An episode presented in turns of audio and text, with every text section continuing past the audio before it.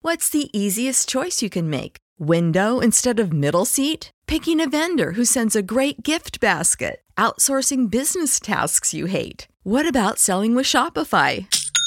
Whether you're selling a little or a lot, Shopify helps you do your thing, however you cha-ching. Shopify is the global commerce platform that helps you sell at every stage of your business. From the launch your online shop stage to the first real life store stage, all the way to the did we just hit a million orders stage? Shopify's there to help you grow. Whether you're selling scented soap or offering outdoor outfits, Shopify helps you sell. Wherever and whatever you're selling, Shopify's got you covered. Sign up for a $1 per month trial period at shopify.com slash try. Go to shopify.com slash try now to grow your business, no matter what stage you're in. Shopify.com slash try. When you need mealtime inspiration, it's worth shopping Kroger, where you'll find over 30,000 mouthwatering choices that excite your inner foodie. And no matter what tasty choice you make, you'll enjoy our everyday low prices, plus extra ways to save, like digital coupons worth over $600 each week. You can also save up to $1 off per gallon at the pump with fuel points. More savings and more inspiring flavors make shopping Kroger worth it every time. Kroger, fresh for everyone. Fuel restrictions apply. Lux presents Hollywood.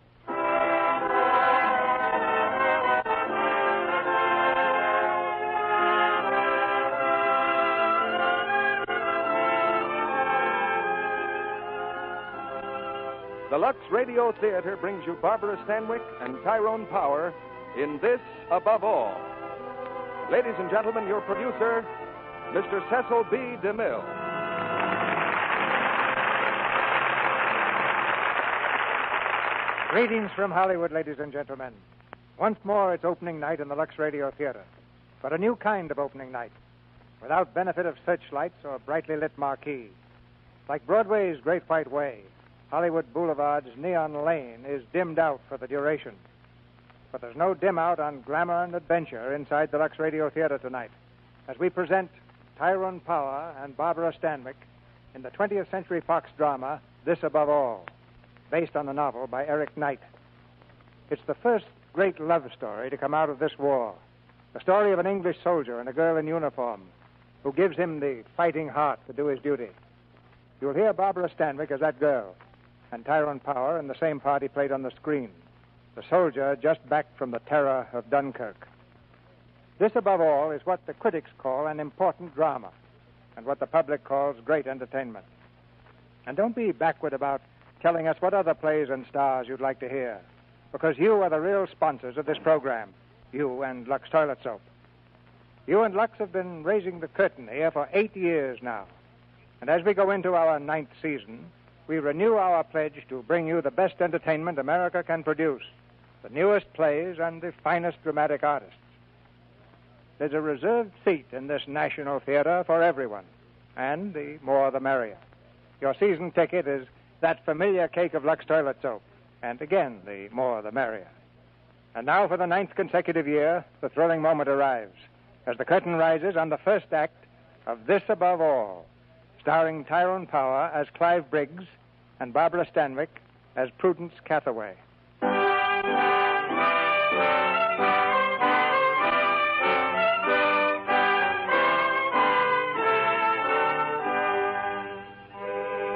This is the story of two people, a man and a woman from different worlds. One reared in poverty in the slums of London, the other a child of England's aristocracy. It's also a story of England today, an England in which social barriers are forgotten in the united effort of all her people to fight this war. At 6.50 this evening in the forest of Compiègne, an armistice was signed between France and Germany. The resistance of France has ended, her fall complete. In Berlin tonight, a government spokesman declared that the conquest of Britain by the end of September is now definitely assured. He Well, pointed there's out that one good thing the about the caliphate wireless. maneuver and You can carriage- always turn it off. Yes, it's that announcer fellow that annoys me, Harris. Talks as if he's got a mouthful of golf balls. Excuse me, sir. Dr. Roger is here. Oh, Roger, come in. I'm sorry. Have I kept you all waiting? Mm-hmm. No, it's all Oh, right, Roger. Your hospital must be getting some pretty bad cases. Have you heard the news, Roger? Yes, we know where we stand now, don't we? Well, Napoleon conquered the whole of Europe, but he never touched England. Napoleon didn't have 15,000 bombers. Well, there's no need for us to get excited. Don't you think perhaps it's time we did get excited, Iris? Why, Roger. Don't you know what our enemies say in their prayers every night? They say, Please, Lord, keep the English from getting excited for one more year, and we shall never need your help again. Oh, for goodness sake, let's talk about something cheerful. Dinner is served, sir. Oh, fine. Now sit down before the soup gets cold. Parson, did Miss Prudence tell you what had delayed her? No, sir, she didn't. I wonder where she is. Roger, you're Prudence's father, and it's no concern of mine. But if you want my opinion, she's not behaving in a manner befitting her position. Really? Yesterday afternoon, she took Bert Higgins, the gardener, for a drive in her car instead of attending Lord Evesham's charity party. Iris, Bert Higgins is convalescing. I took his appendix out last month. Well, that doesn't confer special privileges. I'm not against equality, Roger. Hello, but- everyone. Well, Prudence. Hmm, high time, I'd say, my Hello, girl. Grandfather. Well, young lady, you are late. Yes, I know. Aunt Iris, I'm terribly sorry. Parsons, bring Miss Prudence her dinner. Well, what have you been up to? Oh, Father, I got delayed in Garsley. I had so many things to do some shopping, and I had my hair cut, and, well, I joined the WAF. You The went WAF? on a the what? WAF, the Women's Auxiliary Air Force. Well, we hadn't even heard that you'd applied for a commission. I didn't apply for a commission, Grandfather. I joined the ranks. Oh, but my dear Prudence, I, I could have arranged for you to be an officer. I don't want to be an officer till I've learned to be a private. Are you aware that Annie Smith, who scrubs the schoolhouse floors, has joined the WAF as a private? Yes, Aunt Iris, I told her she ought to. Well, um, uh, Prudence, for generations the Cathaways have been leaders, not followers. In joining this woman's army, you're deliberately throwing aside certain, well, shall I say, uh, tradition. Mm, quite possibly she's thinking of something else. What exactly are you suggesting, Aunt Iris? I'm suggesting nothing, my dear. But some of you girls of today would do almost anything in the world to be different, even at the expense of your family. Forgive me, Aunt Iris, but when you talk, I seem to hear words oozing through the holes of a moth-eaten sofa. Prudence, remember where you are. I do remember where I am. I'm in 1940 and you're in 1880. Your kind of thinking is more dangerous to us than Hitler is. Trudy, yes, what- I mean it. You believe that 40 million people exist in England to make you comfortable. You hate this war because you knock your shins in a blackout. You grumble at it because it's deprived you of your favorite German bath salts. And you fear it because the common men who are doing the fighting may suddenly begin to doubt the importance of risking their lives to keep you an immortal part of England. Parsons, give me a glass of sherry.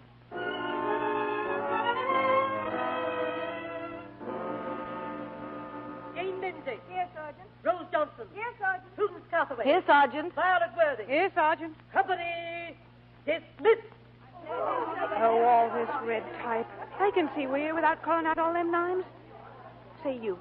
You live in Gosley? No, I live across the downs near Walsham. I'm local. Say, do you know any boys around here? No, I don't. Oh, well, you leave that to me. I'll fix you up. What? What are you doing tonight? Why, nothing. Well, my boyfriend, Joe, he called me up this morning. He's joining the Navy tomorrow, and tonight's the last chance he's got to propose to me. Well, perhaps he'll propose tonight. I'm sure he will. I've never got so close as I did the other night. He started putting grass down my neck, like he always does when he's on the point of something. He'd just begin to ask me when the air raids I've been with.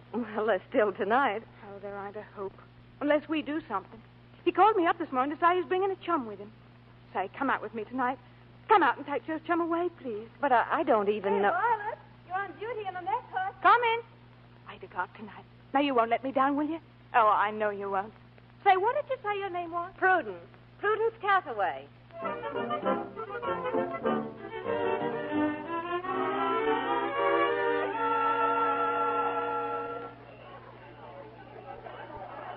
That you, Joe? And you boy, here we are. Oh, you've got a friend, eh? Uh, this is my chum, Prue Cathaway.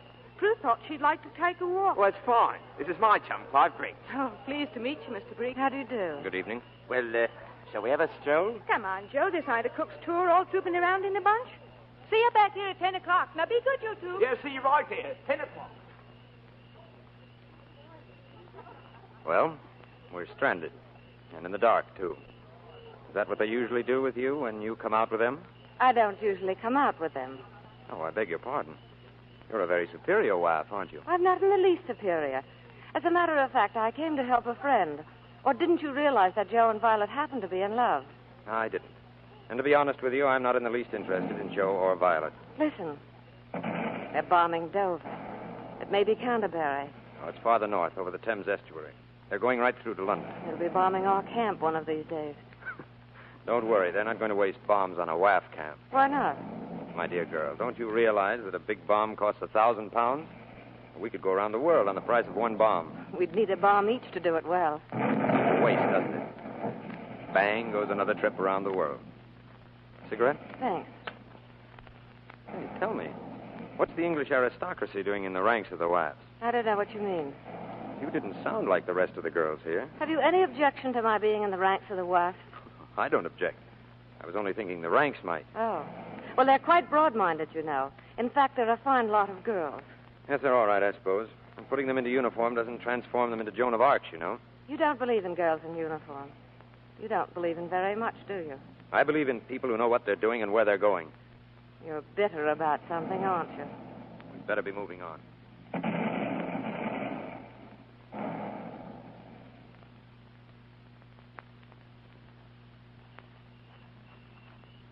It's almost ten. We'd better say goodnight. Uh, shall I see you again? I, I don't know. How about Saturday in the afternoon? I can't promise. I may be busy. I'll wait for you in the square by the statue. And Suppose I can't come. If you can't, it won't make any difference. Well, at least you tell the truth. Good night.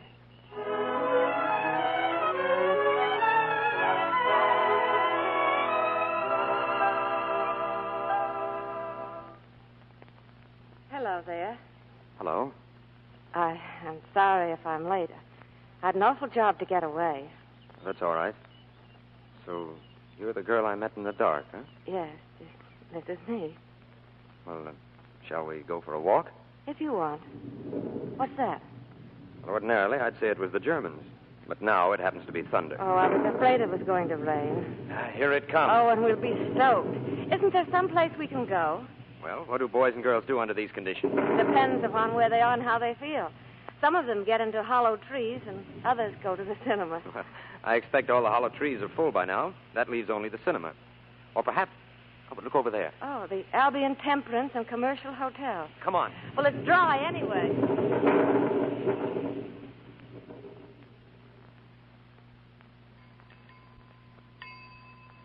Come in, come in. What is it? Uh, we want a room, please. Yes? Yes, we want a room where we can have a fire lit to dry these things and have some tea sent up. Hmm. We don't have no room. No, but we only I just. say we don't have no room. This ain't the sort of place you want. I got my reputation to keep up. Reputation. I'll say you have, you dirty little pipsqueak. The first thing you need to do is open the windows and let the smell out. Then open your mind and let the smell out of that. Clive, let's go. Gladly. People think they can get away with anything today. Well, this is a different kind of hotel. Phew. I'm sorry. Don't think of it. Well, I, I can't help thinking of it. It made me feel suddenly dirty. Well, I suppose he's fighting the war in his own way. Still raining. Well, where do we go from here? Well, we're not having much luck. Might as well walk to keep warm. We might pick up the bus on the way. Oh, look, there's a shed. We can watch for the bus and keep dry at the same time. Let's make a run for it.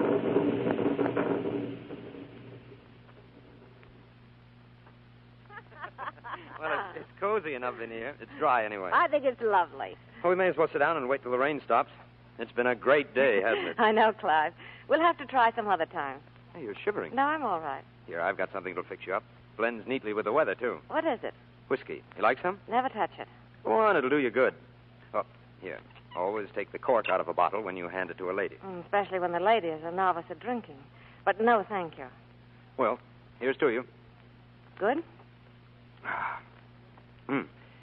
Tell me, uh, did you ever get stinko? Blind, unconscious stinko? No, have you? Two nights ago. Blind, blotto, out. Why? Why not? Well, people generally have good reasons for going blind, blotto, out, don't they? I suppose so. You know, when I met you the other night, I couldn't really see anything, and yet somehow I knew exactly what you would look like in the daylight. Well, how do I look? Oh, you're quite good looking, really.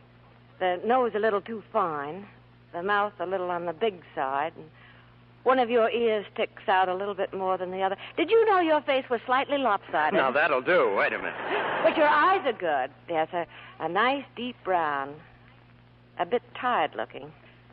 Late hours, perhaps. Well, you're better than a smack in the lug yourself. What's a smack in the lug? Oh, a friend of mine called Monty. If he says you're better than a smack in the lug, it means you're all right. As a matter of fact, you are, Prue.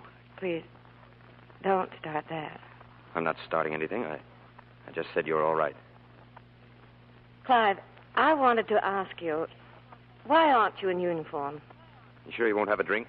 Just a little one? Oh, no, it would never do for me to get blind stinker. You might like it. No, it just makes me talk, that's all. Oh, not that I can't take it. Well, last Christmas I had three glasses of port and then won a ping pong match. Did you? Don't look at me like that. Prue, I'm going to kiss you. You know, I might just as well have taken that drink. I feel stinko. Quite stinko, in fact. Come on. We'd better go. Why, what's the matter? Nothing. We're going, that's all. But it's still raining, Clive. We're getting out of here, rain or no rain. I'll get you back to camp.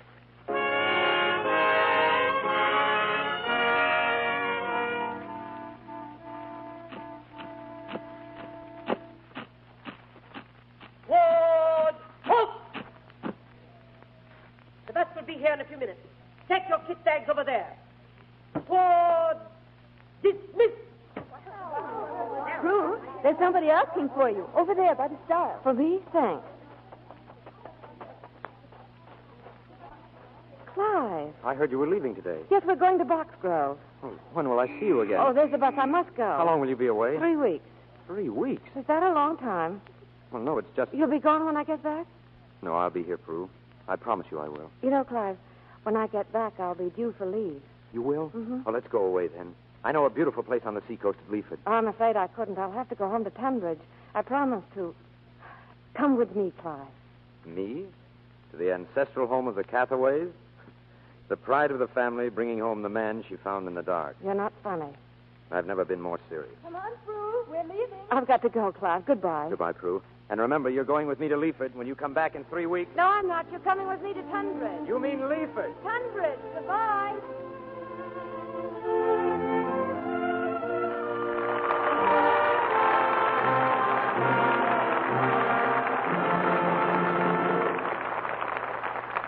In just a few moments, Mr. DeMille and our stars, Barbara Stanwyck and Tyrone Power, will bring us Act Two of This Above All. And now, here's a young man and his girl tuning in for a little dance music. Ah, here we are, Betty. Who wouldn't love you? Who wouldn't care? You're so enchanting, people must stare. Hey, that's good. Well, that song could have been written for you, darling. I know you've guessed it. Betty is one of those girls with a fresh, lovely complexion, a Lux soap complexion. She knows the Screen Star's secret that regular care with active lather, Lux Soap's active lather, is the smartest care that any girl can give her skin. There's a reason for this, of course. The rich, creamy lather of Lux toilet soap removes stale cosmetics, dust, and dirt swiftly, thoroughly yet so gently, too. Is your skin as appealing, as smooth and soft as it could be? No? Then why don't you try Hollywood's famous 30 day care that women everywhere are enthusiastic about? Every day, regularly, take an active lather facial with gentle Lux toilet soap. Beautiful Jean Arthur tells you how she does it. I pat the creamy Lux soap lather lightly in, rinse with warm water, and then with cool. Then with a towel, I pat gently to dry. This facial leaves my skin feeling softer, smoother. You'll like the caressing touch of Lux Toilet Soap's fine, rich lather on your skin. And as you use this luxurious soap, you'll know you're giving your skin protection it needs. Don't take chances with complexion loveliness. Give your skin beauty care every day with the soap 9 out of 10 screen stars use. The soap that's as mild and pure as money can buy. Get three cakes of gentle Lux Toilet Soap tomorrow. Now? Our producer, Mr. DeMille. Act two of This Above All, starring Barbara Stanwyck as Prudence Cathaway and Tyrone Power as Clive Briggs.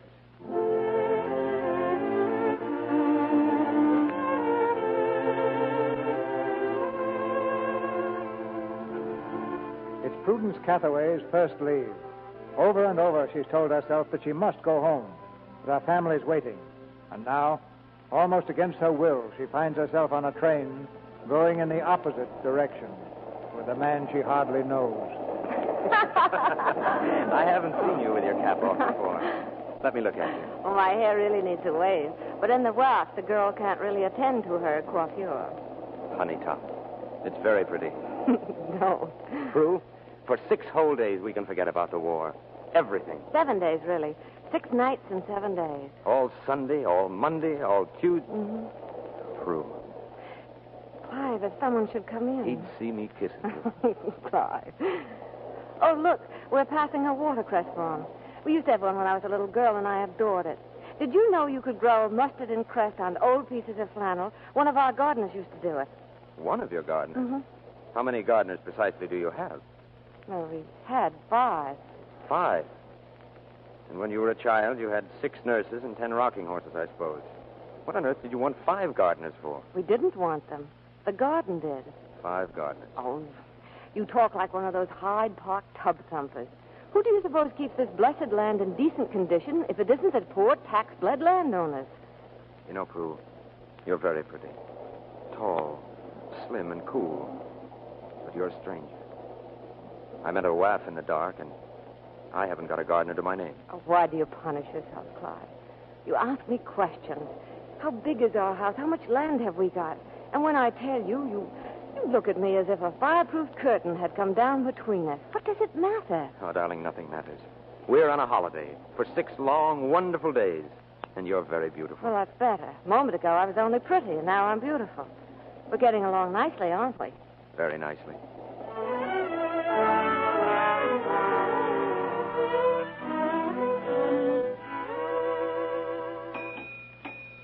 Coming, sir, coming. Oh, we want two rooms, please. Have you two good ones? The best, sir. 114 and 116, both facing the sea. Oh, fine, we'll take them. Excuse me, Prue. I'll pay off the cab. I'll wait here for you. You have my forwarding address, I suppose. Yes, we have it. We're sorry you're leaving, Lady Cathaway. Porter, my bags. Aunt Iris. Well, hmm. Prudence, what are you doing? Are you on leave? Yes, I am. I, I wrote to Father. Prue, I'll be a few minutes yet. Why don't you go on upstairs? Oh. Oh, I see. Aunt Iris, I... Porter, will you bring my bags? At once. Well, darling, how do you like your room? It's um, very nice. Oh, sea air, moonlight. It's sure to be fine tomorrow, and we shall have a clear view of the Germans in Calais. What more can man desire? You tired, Prue? Oh, I, I- I'm all right, thanks. What's the matter? Nothing. Now, look here. If you've suddenly changed your mind, say so. You're free to do exactly as you like. I'm perfectly aware of that. And Prue, you were happy enough on the train. I know. I, I, I just didn't realize. You want to go back tonight? Well, you wanted me to come here. Well, here I am. So please stop asking me what I want to do. I'll tell them that we won't need the room. No, Clive, don't, please.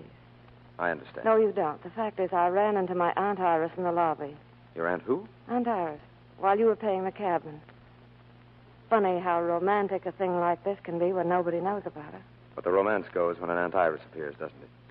Suddenly it all appears quite sordid and shabby. Oh, Clive, you know that's not true. Of course it's true. You're leaving because of your Aunt Iris, aren't you? Well, perhaps it was a little silly of me, Look but here, I... Prue. Do you feel you're doing anything wrong being here with me? no, we're not doing anything to be ashamed of. Then your only reason for leaving is because of what this aunt of yours might think. Well, You're I... the one that decides. Shall I ring for the porter to take the bags? Or do we send for supper? I am famished. So am I. Supper it is.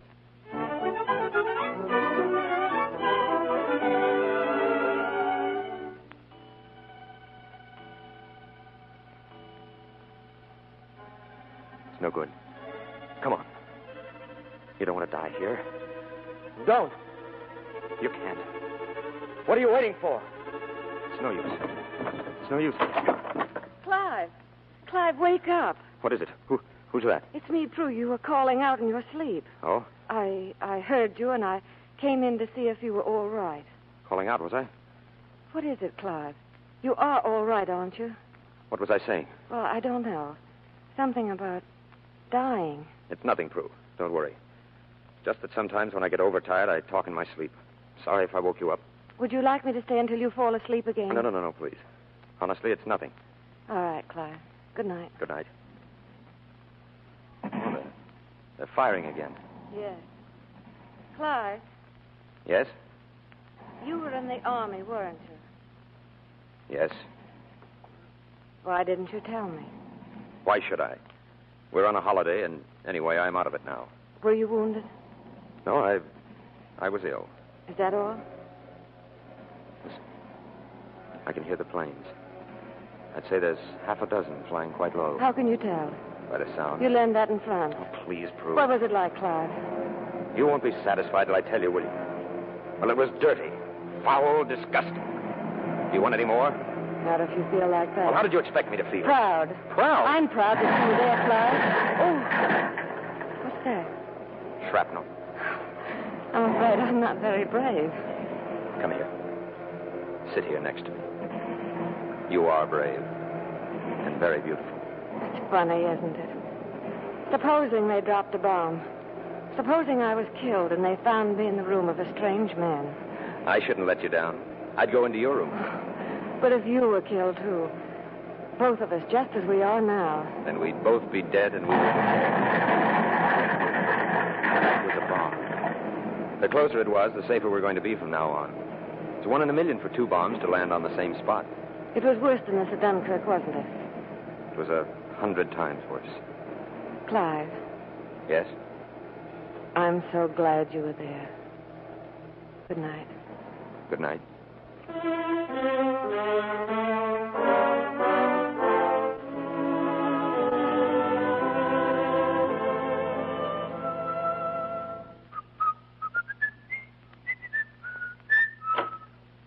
Breakfast, sir. May I come in? Oh, good morning.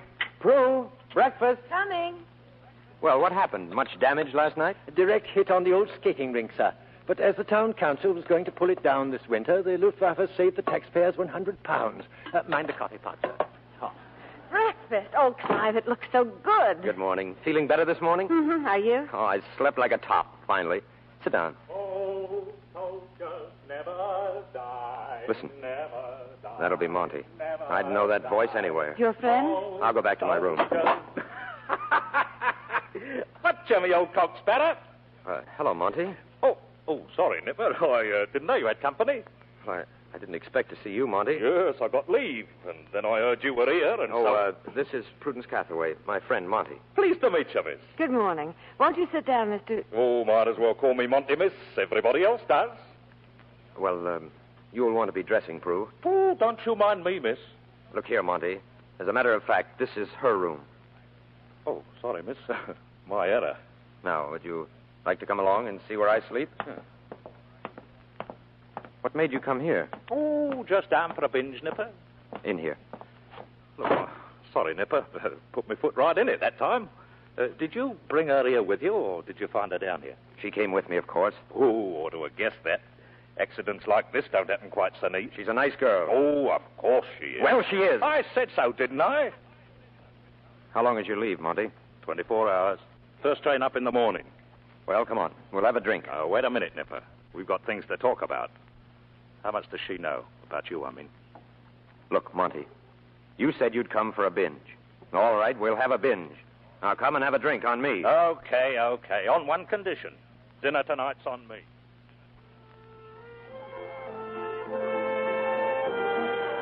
Suppose we sit here. I'll get the drinks, Monty. What's yours, Prue? Sherry, please. Pint to the old and mild for me, Nipper. Won't be long. Okay. Bit of all right, this, isn't it? Oh, uh, been meaning to tell you, miss, I'm, uh, I'm sorry I crashed in like I did this morning. That's all right. It's uh, tough on a girl when she has to meet her chap's friends, but don't you worry. You needn't judge him on me. He's class, he's educated, a real gent. Clive thinks a great deal of you, too, Monty. Were you in France together? Oh, say we were. Was he. Was he a good soldier over there? Was he a good soldier?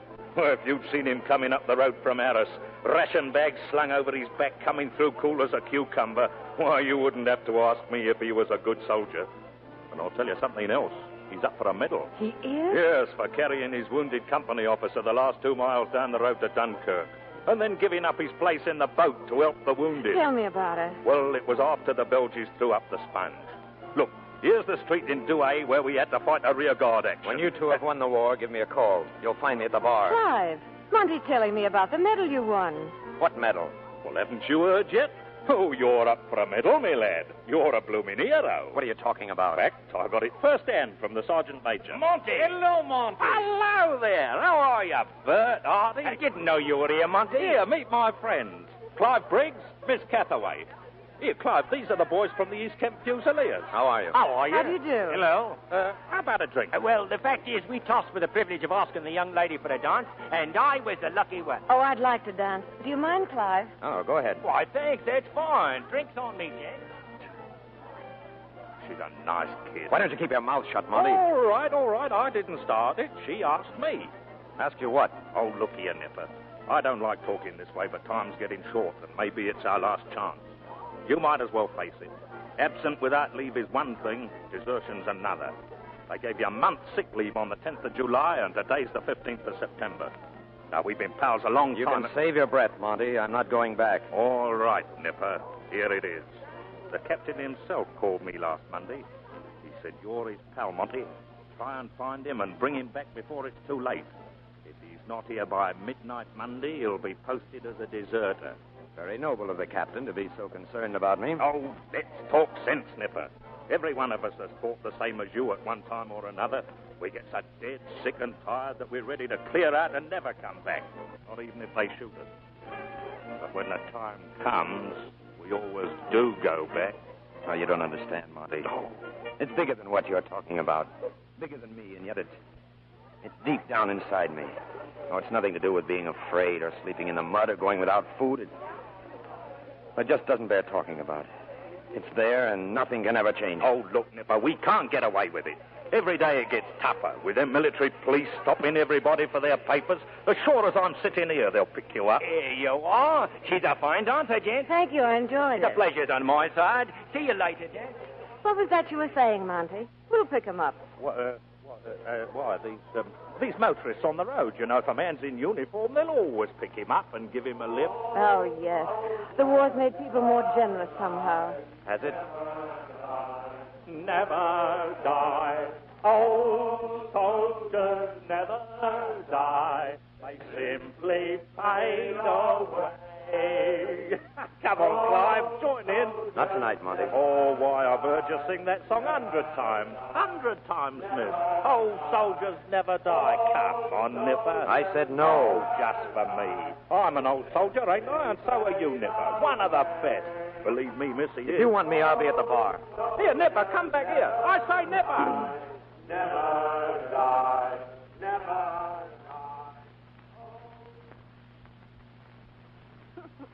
Monty seemed a bit wobbly tonight. Do you think he got to his room all right? Oh, Monty can take care of himself.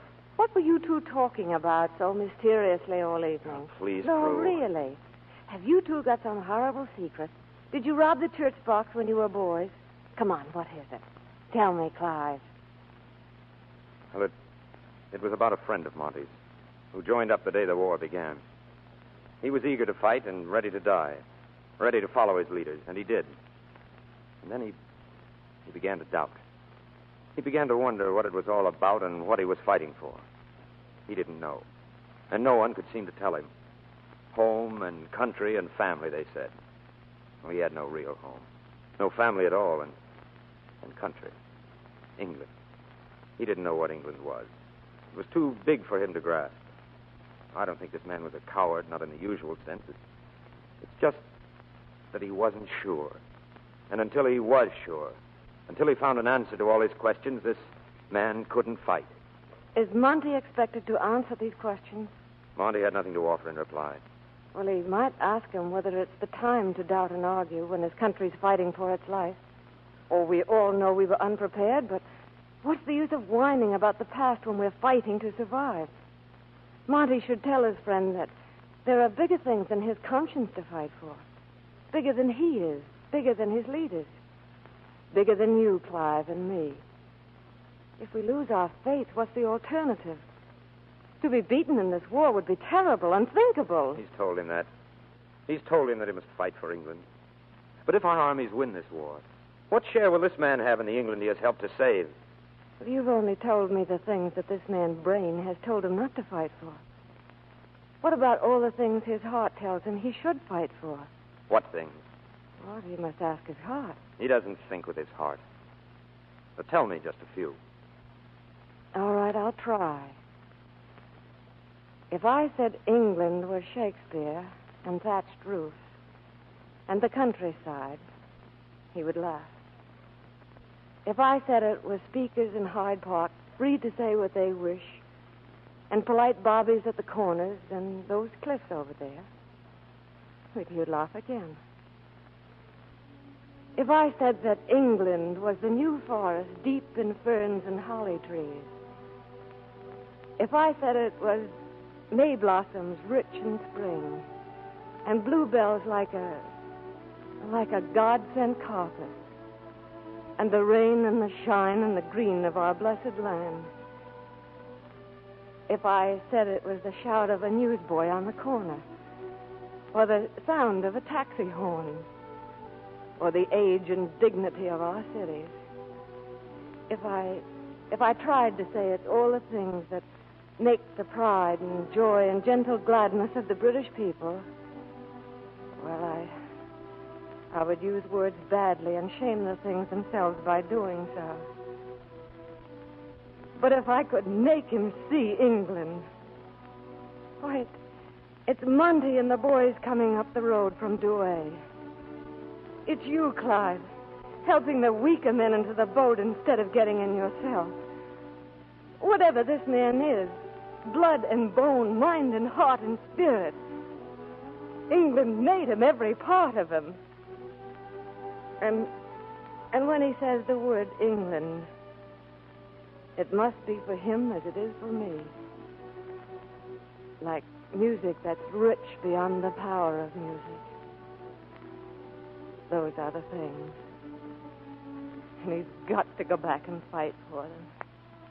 Because that's England, too. Knowing that we'll never give in. Knowing that we won't be beaten. We won't. We just won't.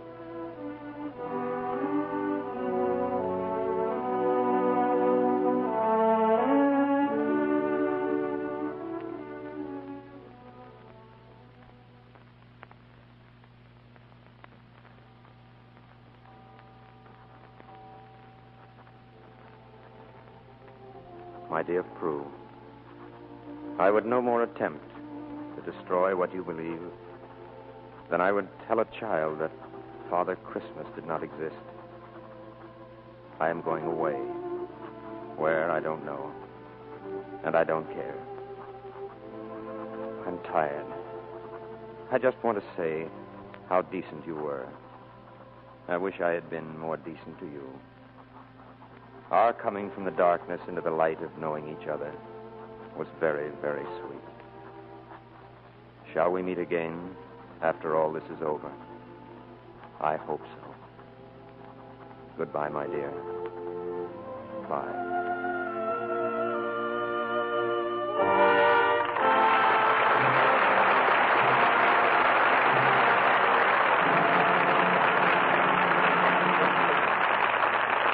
We pause now for station identification. This is the Columbia Broadcasting System.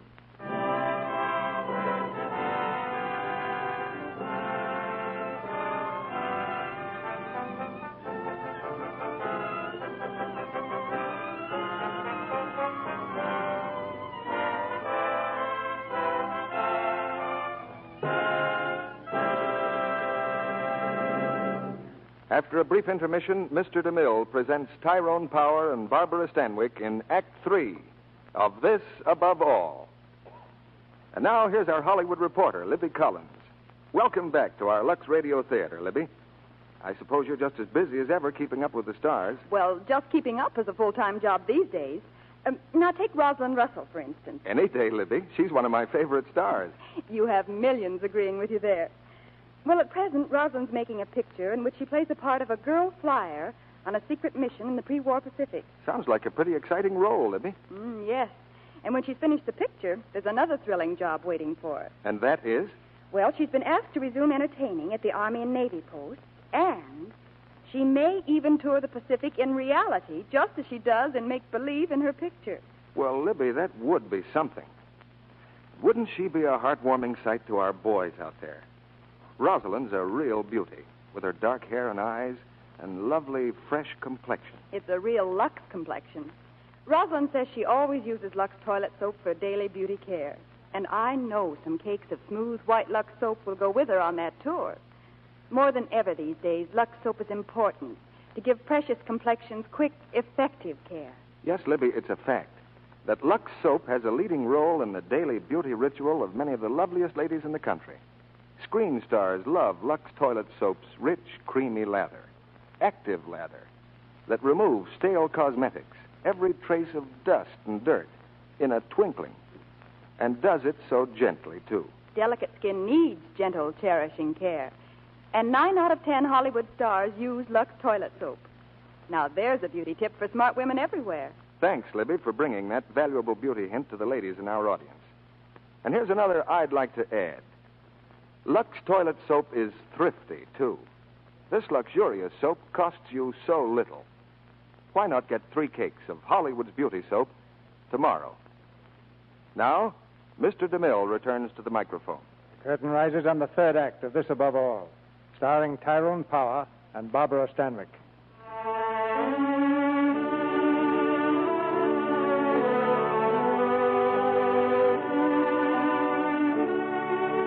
Clive has gone, turning his back on Prue's burning image of an embattled England, an England that needed him, that was fighting for its very existence. A fugitive, wanted by the military police, forever in flight, and tortured by the conflict in his own heart, Clive is a man without a country, an outcast in his own land. Here. What's all this? Are you? Wake up! What are you doing here? Oh, what? What are you doing in my barn? Oh, I, I slept here. I'm on a walking trip. Walking, eh? Where's your haversack? You can go for a walking trip without a haversack, can't you? You'd better come along and explain yourself. There's a spy loose around here. Now, don't be silly. You're coming with me, do you hear? Let go, you fool. No, no, you don't, you dirty spy. Hey, let go of that pitchfork. Out!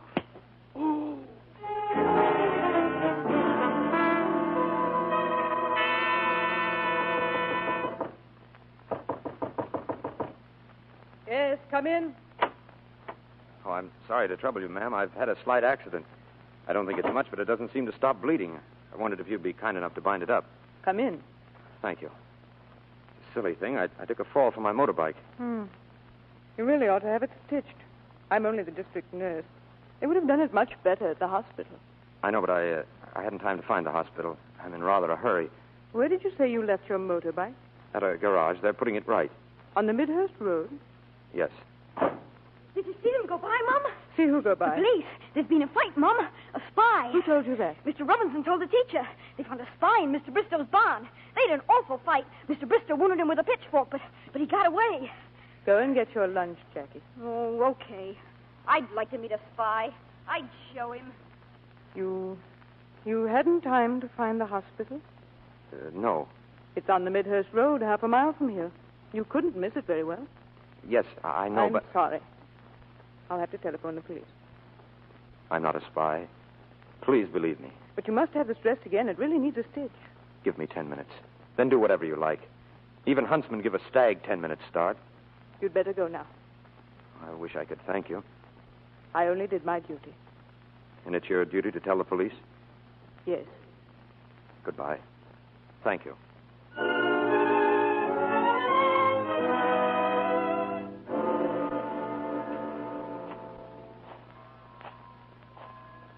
Morning, Rector. Morning, Officer Tompkins. Lovely head you have this year, Rector. Thank you, Tompkins. But uh, haven't I missed you the last two Sundays at services? Well, sir, truth is we've been rather busy lately. They say a lot of German spies come over with our chaps from Dunkirk disguised as Tommies. We got word of a young fellow acting peculiar in Midhurst yesterday. But all they had against him was a wounded hand. Well, goodbye, sir. Don't forget the police concert. I'll be there. Goodbye. It's a long way to Tipperary. Don't be frightened, Rector. I'm not a German spy. You can search me for weapons if you like. What are you doing here? Hiding. If you're not a spy, may I ask why you're hiding? I'm a deserter. You look tired. I'm going to have my tea. Would you care to join me? Thank you. I, I would like a cup of tea. This way. Uh, don't walk on the graves, please.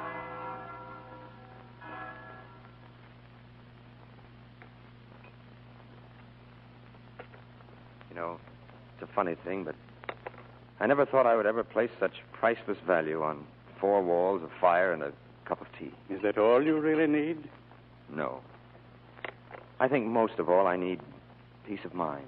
You must forgive me if I'm rather conventional, but did you ever try to pray? I prayed all right. When you're in a jam, you pray. I prayed at Dunkirk. Where do you intend to go now? Oh. Suppose I could stay here and cry sanctuary, and you bar the door and no one can take me away.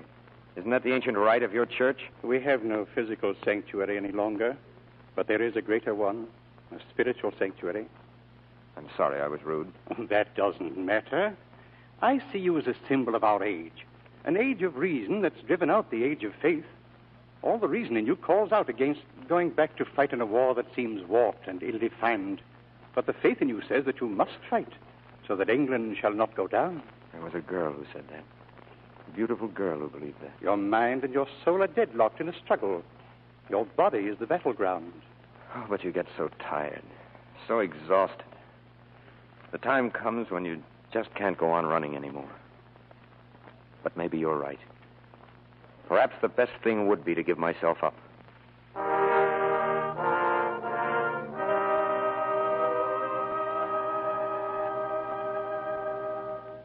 Hello? Hello, is this number 14, Wafcamp Gosley? Yes, it is, sir. Uh, I've been trying to reach Prudence Cathaway. Will you please. She's coming to the phone now, sir. Just a moment. Oh, thank you. Hello? Prue. Prue, darling, Clive. Is that you? Oh, Clive. listen. What happened? Are you ill? No, no, I'm all right. Darling, where are you? What are you doing? I'm calling from a hotel near London. Prue, I must see you. I'm going to give myself up. Do you hear me? Oh, Clive, don't do anything. Please don't do anything before you see me. Promise. Of course. Prue, do you think you could come to me? We'll be married. Mary. Can you get away? Can you get leave? Oh, oh, I- I'll come, Clive.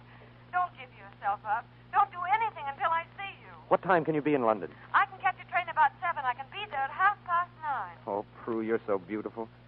And I love you so much. You do believe me, don't you? Yes. You never said you loved me before. I'll be waiting at Charing Cross Station under the big clock. Don't miss the train, darling. I won't. I love you, Prue. I love you, Clive. Until tonight. At Charing Cross. Goodbye, darling. That'll be uh, one and six for the call, sir. Oh, uh, here you are. And uh, there's a policeman wants a word with you, sir. One moment, please. Your identity card. Well, sir, I haven't got one. I'm a. Um, you'll have to come along with me to headquarters.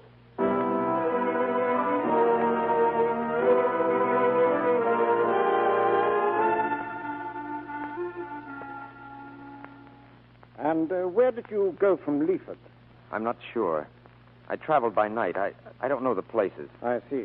Uh, according to the deposition here, you had already made up your mind to surrender. Yes, sir. But I wanted just one evening. This evening. I was to meet someone. I want you to believe me, sir, when I when I say that it means more to me than I can possibly explain. You volunteered on the first day of the war. Yes, sir. Arras, Dunkirk, mentioned twice in dispatches, recommended for the Distinguished Conduct Medal. I, I don't quite understand. I tried my best to fight, sir, until until I just couldn't fight any longer. Sir, I, I know I have no right to ask any favors, but I'm ready to take whatever consequences there may be for my past conduct. But will you trust me, sir? I give you my word of honor that I'll be back here in two hours. Sergeant Graves? Yes, sir. Sergeant, I'm giving this man leave until 12 o'clock. Yes, sir. I I don't know how to thank you, sir. I'll be here, I promise. There it starts, sir. Looks like Jerry's with us again. Yes. I'm afraid our young friend may have some difficulty in keeping his appointment.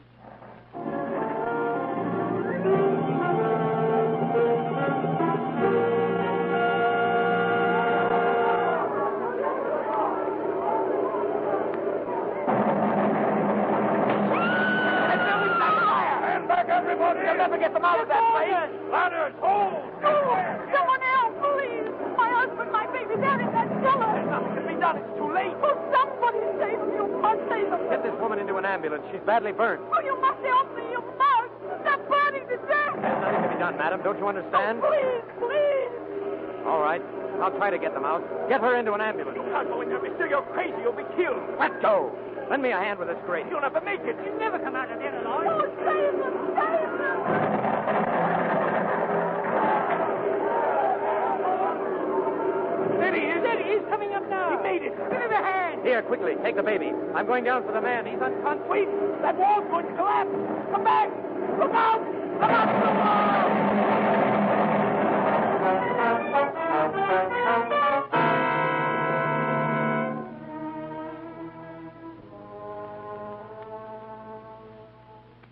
Father, how is he? Is he all right? Hmm, it's, it's hard to say. He came through the operation all right, but there's no telling in a case of this type. There's still the danger of hemorrhage. We can only wait. May I see him? Of course. Come in, dear. Clive. Hello. Hello, darling. How did we get here? There was an air raid. You were hurt. Oh, yes. How long have I been here? Since last night. Last night. True. There was an officer of the military police. He gave me leave, and I promised to go back. Oh, don't worry. Everything's all right. We've spoken to him. I'm sorry I, I couldn't meet you last night at Charing Cross under the big clock. As long as we found each other, darling.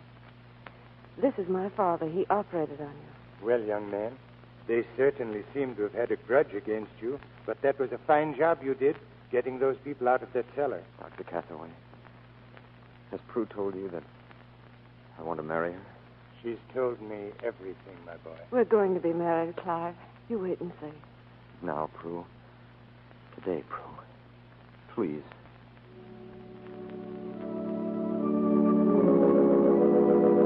And what God hath joined together, let no man put asunder. I now pronounce you man and wife.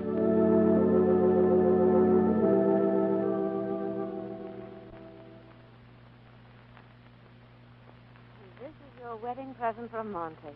A package of cigarettes. Poor Monty. He said he didn't have time to get anything else. He'll be in to see you when you're better. And, oh, yes, the captain sent something here. What is it? A book of Shakespeare. I've just been looking at it while you were asleep. Listen.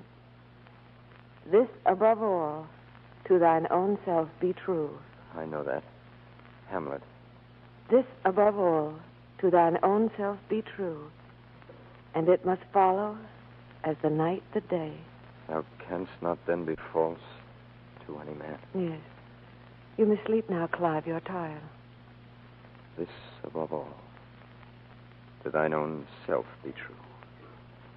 You know, a strange thing happened yesterday when that officer gave me leave to meet you.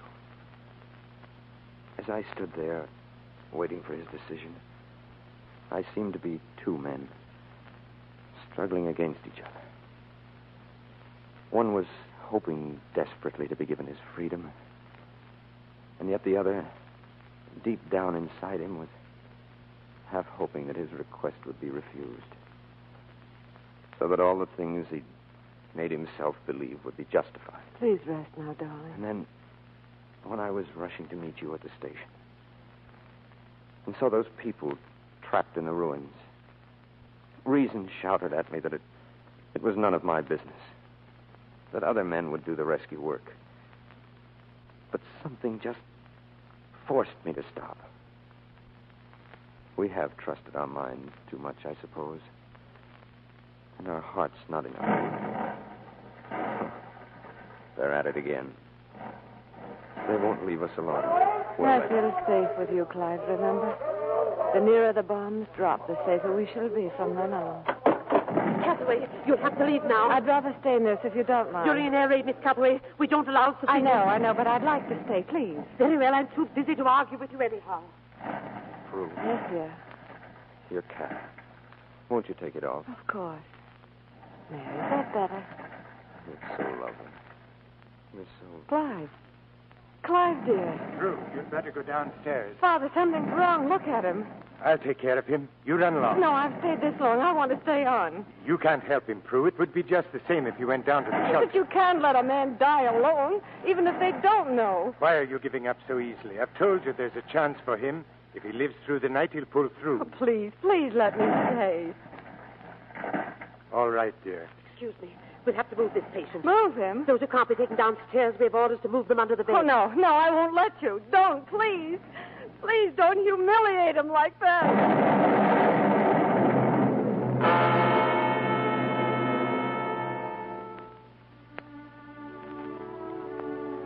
Prue, Yes, the raid.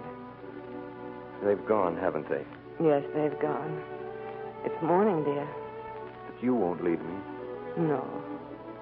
Do you feel better, darling? Yes. I'm better. I feel clearer. You know, Prue, I've been thinking. When this is all over, it's going to be a different world. Yes, darling. You were right, Prue. We'll win this war. I'll help to win it. I'll do everything I can. We'll win the war. And then, with God's help, we'll win the peace, too.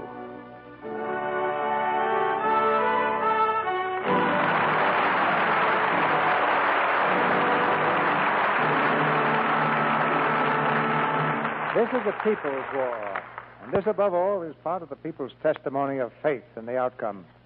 Our congratulations to Barbara Stanwyck and Tyrone Power on the sincerity of tonight's performance. Well, thank you, sir. It was a privilege to have a part in opening the Lux Radio Theater's new season. You know, Barbara, as the audience was applauding at the end of the play, I remembered that I once arrested Tyrone Power in Denver. Well, Ty, your past is catching up with you. No, it, it wasn't Ty, it was his father, Barbara. He was the culprit, and I was the sheriff in a play about uh, 38 years ago. Oh, wasn't Mrs. DeMille in that company, too? Indeed, she was. We often speak of it. Incidentally, Tyrone, your father certainly looked handsome and tight in some of the Shakespearean plays. Uh, well, how did that young juvenile Cecil DeMille look in tights? Well, we uh, we won't go into that just now, Bob. All right. Then we'll change the subject to something that won't embarrass you, CB. In words of one syllable, it's Lux soap. I've used it for years, but I'll bet I don't need to tell this audience what a grand complexion care Lux soap is. Mm, your proof of Lux soap is right in the mirror, Barbara. What's your play going to be next Monday, CB? Next week, we present another of the really great dramas of recent years. The 20th Century Fox picture, How Green Was My Valley. And the stars will be Walter Pigeon, Donald Crisp, and Maureen O'Hara. How Green Was My Valley won the Academy Award as the finest screen production of last year. We'll have three stars from the original cast next Monday night. So don't miss Walter Pigeon, Donald Crisp, and Maureen O'Hara in this prize winning play. Now, that sounds like a capacity audience for you, CB. And now, ladies and gentlemen, I must tell you that this is the last time we'll be able to have Tyrone Power in the Lux Radio Theater for months, or perhaps years to come. He's made a contract with Uncle Sam, and within the next few weeks, he'll report to the United States Marine Corps as Private Tyrone Power. Good luck on every one of us, Ty. Thank you, Barbara. I hope to be back here in the Lux Radio Theater when it's over, CB. Good night. Good night. Good night. Good night, Barbara. Good night, Devil Dog. Our sponsors, the makers of Lux Toilet Soap, join me in inviting you to be with us again next Monday night when the Lux Radio Theater presents Walter Pigeon, Donald Crisp, and Maureen O'Hara in How Green Was My Valley. This is Cecil B. DeMille saying good night to you from Hollywood. Barbara Stanwyck is now making the Universal picture Flesh and Fantasy. Tyrone Power appeared tonight through the courtesy of 20th Century Fox Studio. His latest picture is The Black Swan. Heard in tonight's play were James Kirkwood as Roger, Stuart Robertson as Monty, Claire Vedera as Iris, Norman Field as the Rector, and Frederick Warlock, Josephine Gilbert, Vernon Steele, Herman Waldeman, Thomas Mills, Verna Felton, Charles Seal, Barbara Denny, Colin Campbell, Bruce Payne, Eric Snowden, Fred Mackay, and Billy Roy. Tune in next Monday night to hear Walter Pigeon, Donald Crisp, and Maureen O'Hara in How Green Was My Valley. Our music was directed by Louis Silvers, and your announcer has been John M. Kennedy. Why drag along half alive, nervous, vitamin starved? Get that Vims feeling. Vims are the new low cost vitamin mineral tablets. Right now, there's a free trial offer of Vims. Buy the large $1.69 package at your druggist, get the regular 50 cent size absolutely free. Ask for VIMMS, Vims, FREE, E, free. This is the Columbia Broadcasting System. Prescription products require completion of an online medication consultation with an independent healthcare provider through the LifeMD platform and are only available if prescribed. Subscription required. Individual results may vary. Additional restrictions apply at lifemd.com. Read all warnings before using GLP-1s. Side effects may include a risk of thyroid C-cell tumors. Do not use GLP-1s if you or your family have a history of thyroid cancer. If you've struggled for years to lose weight and have given up hope, did you know you can now access GLP 1 prescription medications through LifeMD? LifeMD is now offering eligible patients online access to GLP 1s, the breakthrough prescription medication that can help you lose body fat and weight. Listen to what people are saying. You just take your shot. It doesn't feel like you're on a diet. What I wasn't expecting it to do was to shut off the food noise. This was life altering. And if I can do it, I feel like anybody can do it. And here's the best part your insurance may cover 100% of the cost of your medication. So go to trylifemd.com to have your eligibility checked right now. Get started today at trylifemd.com. That's T R Y L I F E M D.com. When you need mealtime inspiration, it's worth shopping Kroger, where you'll find over 30,000 mouthwatering choices that excite your inner foodie. And no matter what tasty choice you make, you'll enjoy our everyday low prices, plus extra ways to save, like digital coupons worth over $600 each week. You can also save up to $1 off per gallon at the pump with fuel points. More savings and more inspiring flavors make shopping Kroger worth it every time. Kroger, fresh for everyone. Fuel restrictions apply.